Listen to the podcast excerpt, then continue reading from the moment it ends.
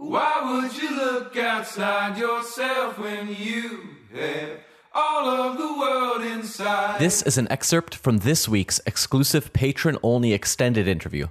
If you'd like to get access to the full extended interview, including the ever-growing backlog, go to patreon.com slash pryingpriest or visit pryingpriest.com slash support.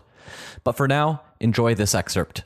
Because like because this is also what it became for me like what theology has come for me is that like crux of like the like lived reality uh and that the idea that these things can like feed directly into uh, my life in life giving and life bearing ways um, is why like Christianity is exciting for me. Why I answer Yuri's question earlier, but like, do you think Christianity is for anybody or everyone? Like, uh, these are the things that that that, that excite me about it. But uh, this is Moltmann.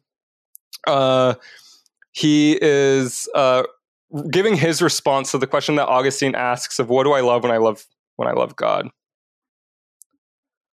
When I love God, I love the beauty of bodies the rhythm of movements, the shining of eyes, the embraces, the feelings, the scents, the sounds of all this protean creation. When I love you, my God, I want to embrace it all. For I love you with all my senses and the creations of your love. In all the things that encounter me, you're waiting for me.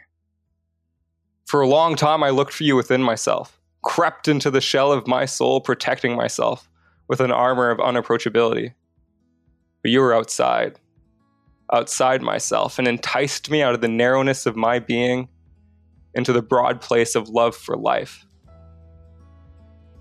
And so I came out of myself and found my soul in my senses and my own self in others. The experience of God deepens the experiences of life. It does not reduce them, for it awakens the unconditional yes to life.